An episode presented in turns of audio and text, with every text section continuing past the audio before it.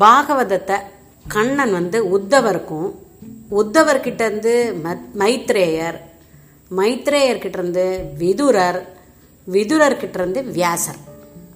வியாசர்கிட்ட இருந்து சுக பிரம்மரிஷி வியாசரோட பிள்ளை தான் ஸ்ரீ சுகர் அவர்கிட்ட சுகருக்கும் சொன்னதாக இருக்குது அப்புறம் சுகர் வந்து பரீட்சித்து சொல்கிறார் சரியா? அது ஒரு விதம். இன்னொன்று வந்து வைசம்பாயனர். இந்த வைசம்பாயனன்றவர் பிரம்மாவோட பிள்ளை.